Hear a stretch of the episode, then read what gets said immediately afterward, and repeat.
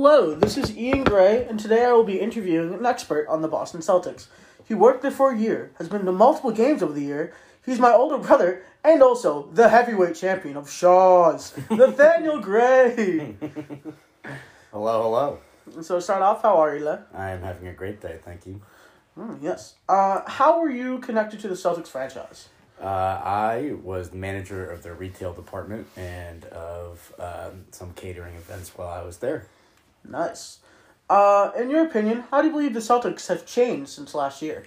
I think uh, the big thing is obviously the roster moves. Um, you know, losing Al Horford, losing um, oh my God, what's the other guy's name? I'm blanking on. Kyrie was big, uh, but I think Gordon Hayward really coming back uh, really sparked that team. The maturity of Jaylen Brown, obviously, and uh, Jayson Tatum just been huge.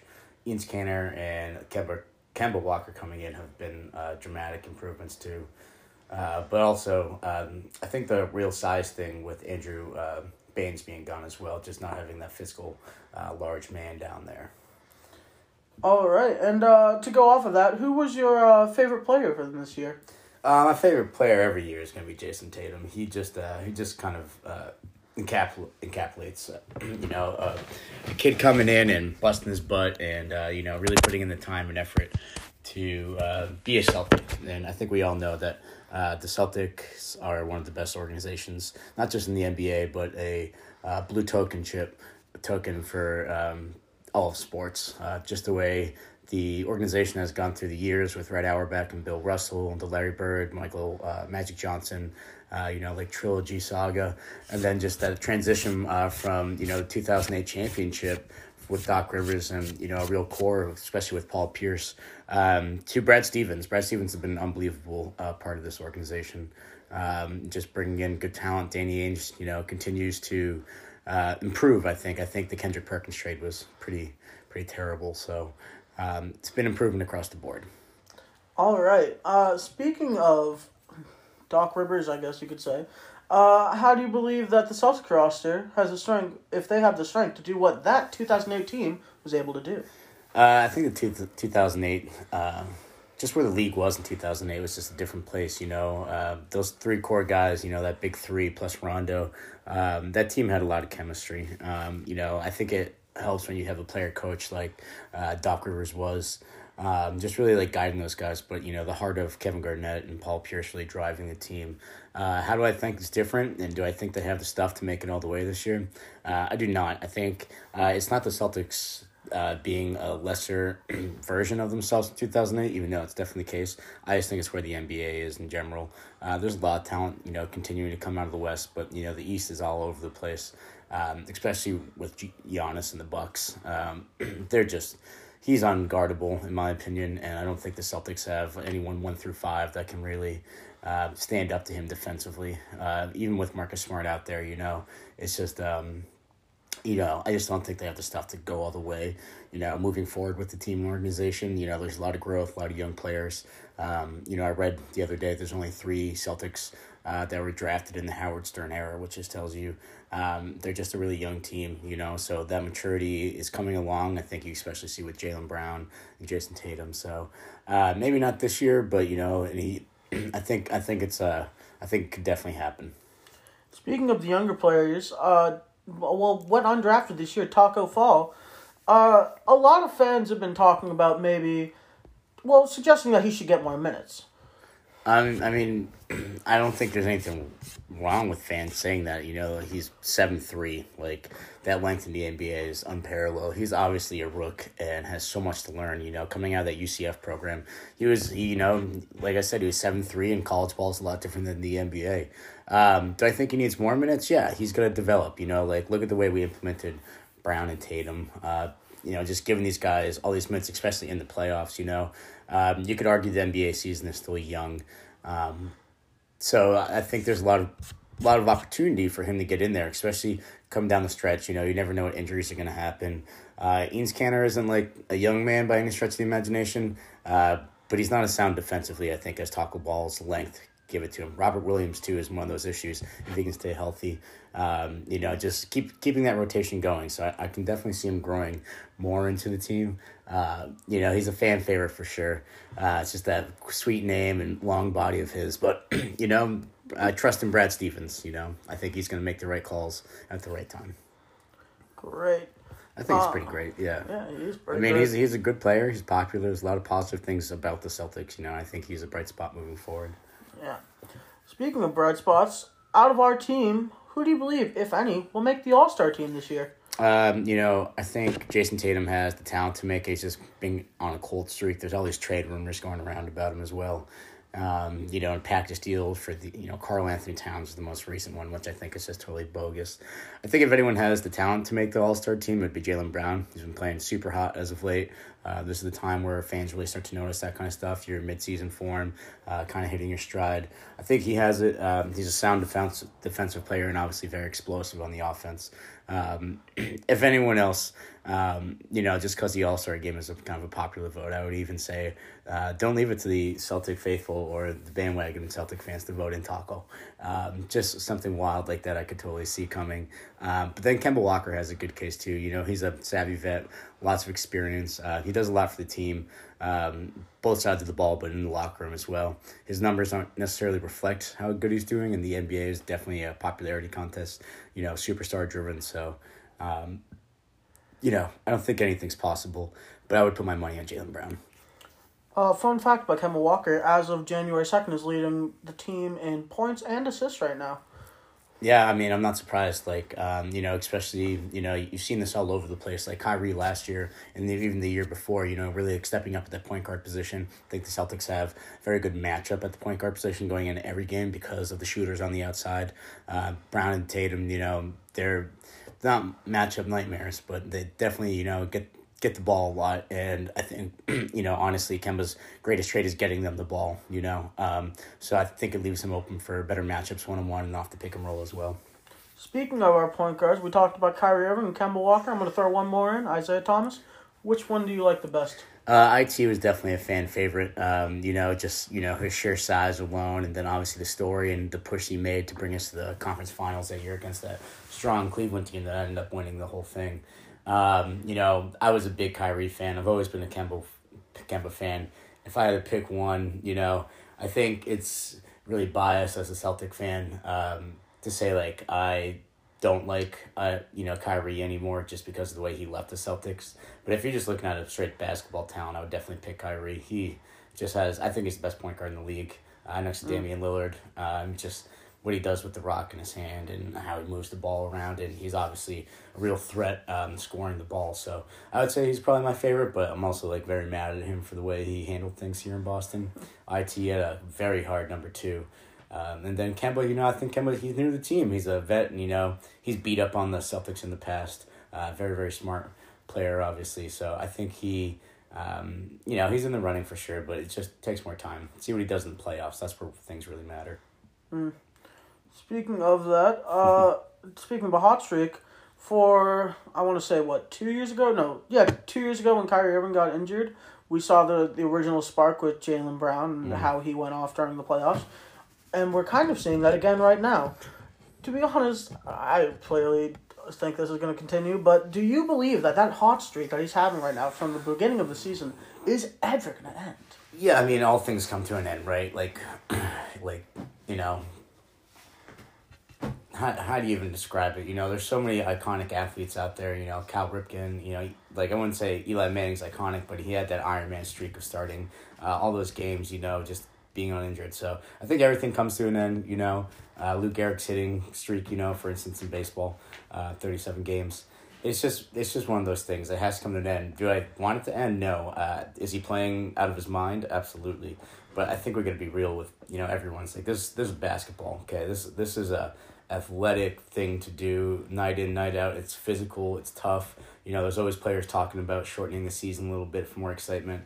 Uh, I think it definitely takes a toll on everyone's body. So, um, you know, it'd be nice to see, but I don't think it's uh, plausible. Like, you know, I don't think when we're talking about this in February or March that we're going to be talking about is hot streak then, because that's when it really matters, right? So I think, you know, it's eventual and inevitable. All right, now back to your time with the Celtics. Uh, just a couple questions. What was the best part about working with the Celtics? Um, definitely the people there. Um, it's an interesting place to work. You know, being the manager is a little bit more responsible for things, but also got a better chance to meet more unique individuals there. Uh, and I would say, you know, no one's a bigger fan than the people in the building. Uh, night in, night out. You know, you have you know, janitors and custodians and concessions people, retail people, management, uh, cafeteria workers, security. Um, everyone's all in on the games. Um, you know, just walking around while games are in progress, you see everyone always glued to the TV um, when they can be and just really enjoying the game. Um, you know, there's a reason why some of the employees there, like, you know, get like rings uh, when, you know, a team wins.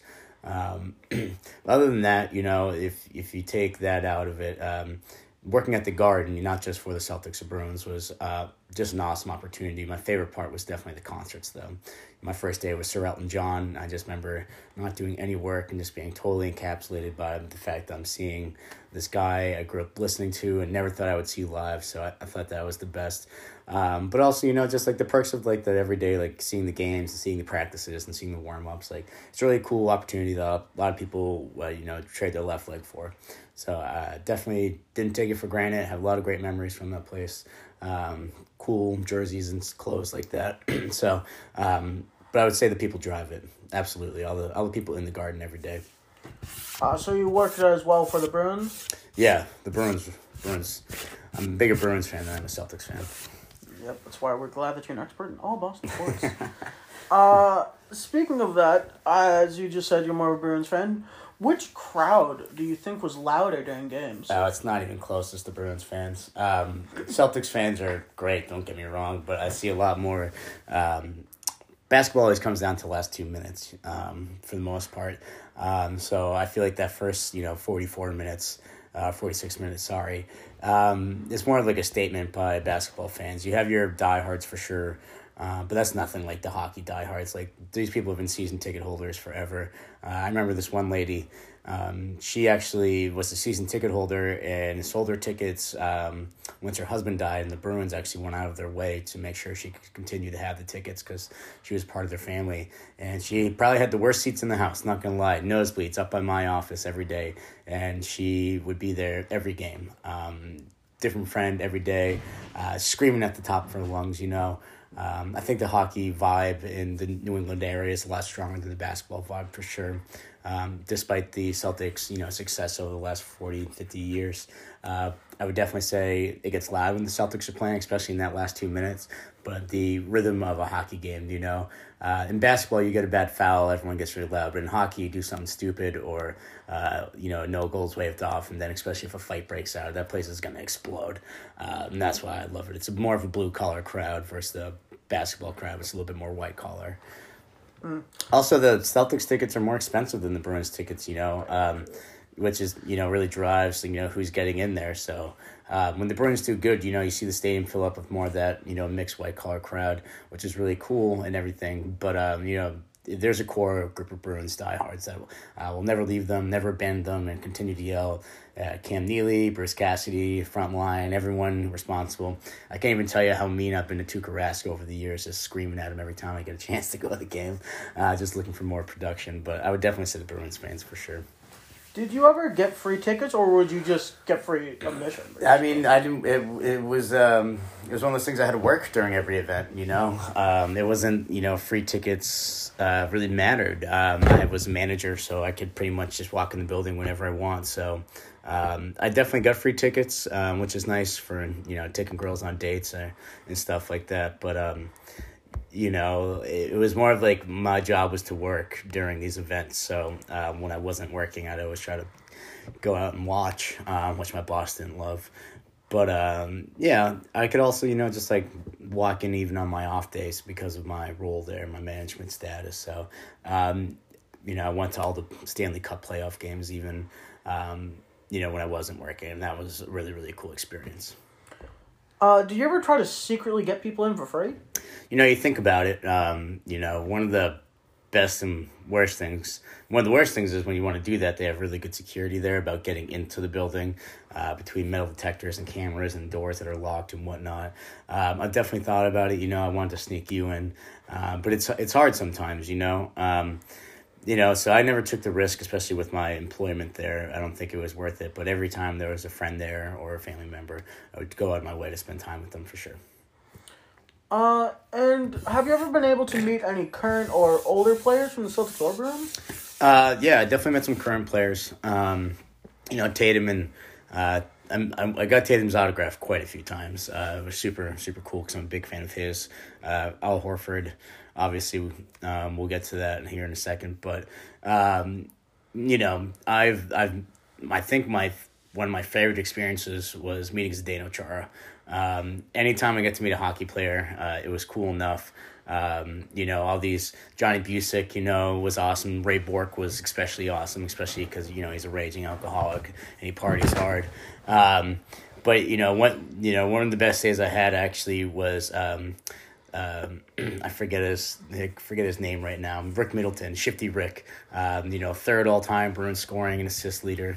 Um, just a really really cool person. He was doing the video that they would show on NESN and in the stadium for, um, you know, his jersey retirement, which I thought was cool. So uh, that was a great day. And in the same day, I actually was going down on the elevator, and Char was injured at the time, and he was on the elevator. And I was wearing a Tom Brady, um, not a Tom Brady jersey, but it was like a Barstool shirt that said King of the North on it. You know, you see me in all time. And, uh, you know, you get in the elevator and you're like, holy crap, this guy is humongous. And he's just like one of the biggest people ever see. He's very physically imposing.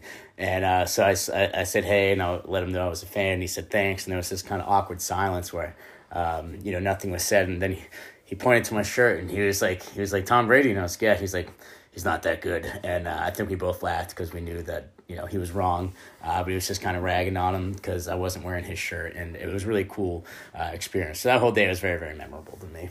Was that your uh, best encounter with a player? Um, I would say yes, but you know, um, like I was alluding to earlier, the best experience I had was actually with Al Horford and you.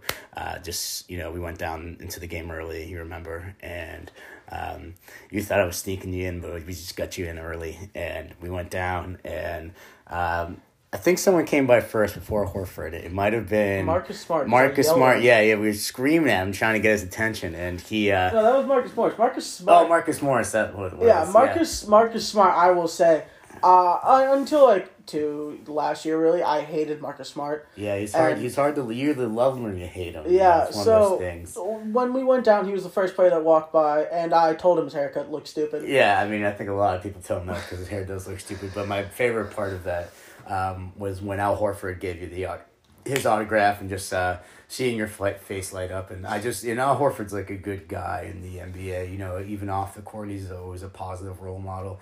You know, giving autographs to kids is something he probably does a million times, you know, but uh, just to see your reaction to it and how cool you thought it was. Um, just because you're so big into basketball too was uh, really really special for me. It was a good day. It was a great day to hang out. Yeah. Unfortunately, Celtics lost that game. So yeah, yeah I Wait. think we were playing the Wizards. Uh, no, no, no, that, was, was a Christmas game. We... Yeah, no, yeah, they lost the Nets that day. They lost the Nets that oh day. I remember. We yeah, we lost in the last two minutes because that's what the Celtics oh, yeah. to do sometimes. Yeah, because that was that was the last game. Because last game I went to was the first win I've ever seen. Yeah. Do you have any uh, more questions? I can sit here I all day and talk. It. You think that's it? Yep. Thank what about you? you? Who is uh, okay? Okay. Oh, you want to flip it on me? All yeah. Right. Why not? You know, uh, who right. is? Uh, oh no, I don't need your script over here. Who is? Uh, who's your favorite player and why? Jaylen Brown. Jaylen Brown. Is that because uh, he's hot? You know, no, hot hand. Uh, in I want to say 2016, my brother lived on my floor. Um, Thanks for bringing that up. Well, I had to bring it up as part of the story. Uh, that every day I came home, we played 2K, mm. and whenever we played, you'd always just scream Jaylen Brown because he would always play as Jaylen Brown, and it, just to. grew on me to be my favorite player. Yeah, that Jodie Meeks baby. Jodie yeah, Meeks was a good time. Got too. a ring. Yeah, yes, he did. Also got arrested. Yep. Um, you know, if you had to see the Celtics in three years, you see them developing more. You see, like, what roster changes do you think needs to be made? Oh, we need a center. The center, yeah. I mean, I think that's what we're really alluding like to with the Tacko Fall center. thing. Yeah. You know, he's just a tall, skinny, tall, skinny guy, and it's hard uh, for people with that body stature to put on a lot of weight. You know, you look at a guy like Yao Ming who was just like kind of naturally built built. that way. Yeah, he was just a big guy, but I think Tacko needs to spend some more time in the weight room for sure. I think that would definitely up his game, especially you know, the five position in the NBA is just riddled with monsters now. Like Right you know, now, you yeah. look at Joel Embiid for example, even DeAndre Ayton last year, like he's gonna be a monster in a couple of years. He's just got that body, and everyone's so young coming out. Karl-Anthony Towns, for example, but it's all well, size down there at the five. Anthony soft. And, yeah, no, you know, but you know, like you look at Anthony Davis, you know, like Massive. like I mean, he's massive, but he came out of Six Kentucky. Yeah, he came out of Kentucky, and he wasn't. He was probably like he's probably two hundred fifteen pounds. I think he's sitting at like two forty right now, uh, and it shows. You know, like he's really bossing people around down there on the block. So, uh, I definitely agree with you on the five. Definitely agree with you on the five. And if not a five, then really, I like that Jayson Tatum is able to play the power forward, Mm. but I I, love him more at small forward. Yeah, it's interesting, especially with Jaylen Brown and Hayward there too. You know, like those guys are perimeter guys as well. Uh, you know, swing players. So um, you know, I think just we need that four position. And Horford was great for that. Horford was Yeah. a true four, but always played the five last year just because we were riddled with injuries at the five uh, most of the season. But uh, you know, I think going forward, we really need to solidify that four for sure. Um, lots of free agents coming up next year, and you know, like LeBron James is not one of them. You know, but I uh, think this is the year that Giannis is on contract here. Yeah, I mean, I don't see Giannis going anywhere. I see Milwaukee locking him down for a max contract. I think it'll be the biggest contract in NBA history. um, he is that good, despite not going and winning the finals. Um, I think he really is that good.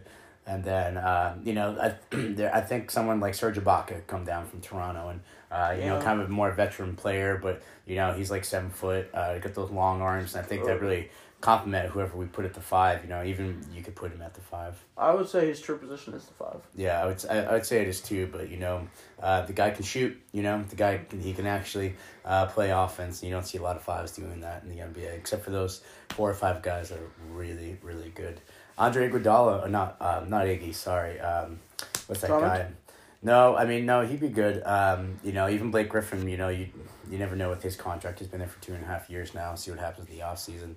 Um, but I was referring to LaMarcus Aldridge. Oh. Uh, I think that whole thing isn't really working out for him and the Spurs. He's kind of like the guy on that team next to DeMar DeRozan. But um, I, th- I think, you know, just the opportunity to like, pluck him from a system like that, have him come here, and he has other other shooters, and I think that's what he's really missing. Um, Yeah. You know, down there in San Antonio is that just overall talent, and I think he just fit in so well with Brad Stevens as well as a vet. We have very similar, like, systems, really. They're really similar, you know. I, th- I think they're coach driven in a league that's player driven. You know, uh, you know, Bill Belichick always has this quote. You know, at the end of Super Bowl, he's like, "The coaches prepare for the games, the players go out and play." You know, they're the ones that ultimately are responsible for the dub. So, um, you know, it's it's even more so in the NBA. You look at guys like LeBron, especially what he did on Cleveland uh, before he even went to Miami. He was just going through head coach after head coach after head coach, just trying to get get someone to be compatible with him, you know. And um, even you have a guy like LeBron on your team, you don't even really need a coach. He's a player coach. He's so smart. So I think the NBA is trending that way. But you know, then you look at guys like Steve Kerr and just what they do as well, and then you know, obviously Pop, uh, just really really good coaches. If I remember correctly, I think he had. Hang on, let me think. So he had Tyronn Lue, Luke Walton, Erik Spoelstra. He had four coaches. He had Mike Brown too. in Cleveland. Yeah, he went he went through a lot, and then he I mean he was trying to get Spoelstra out forever, but um, Pat Riley was like, no, no, no. That would be a terrible decision. Erik Spoelstra Yeah. is a good coach. I mean, you know, the other thing, you know, I'm, I'm thinking about now, you know, what's going to happen to Carmelo? You know, like, he's, he got a one year deal, you know? We're thinking about it. It's going to be a good game tonight. Today, on January 2nd, is actually the day he returns to MSG. Madison Square Garden. Yep. So we'll see what happens there. Well, this was a good podcast. We should do it again. Yeah, it's great. All right. Thank you for the interview, Nathaniel. No problem. Uh, and I hope you keep your heavyweight title. Right. I will.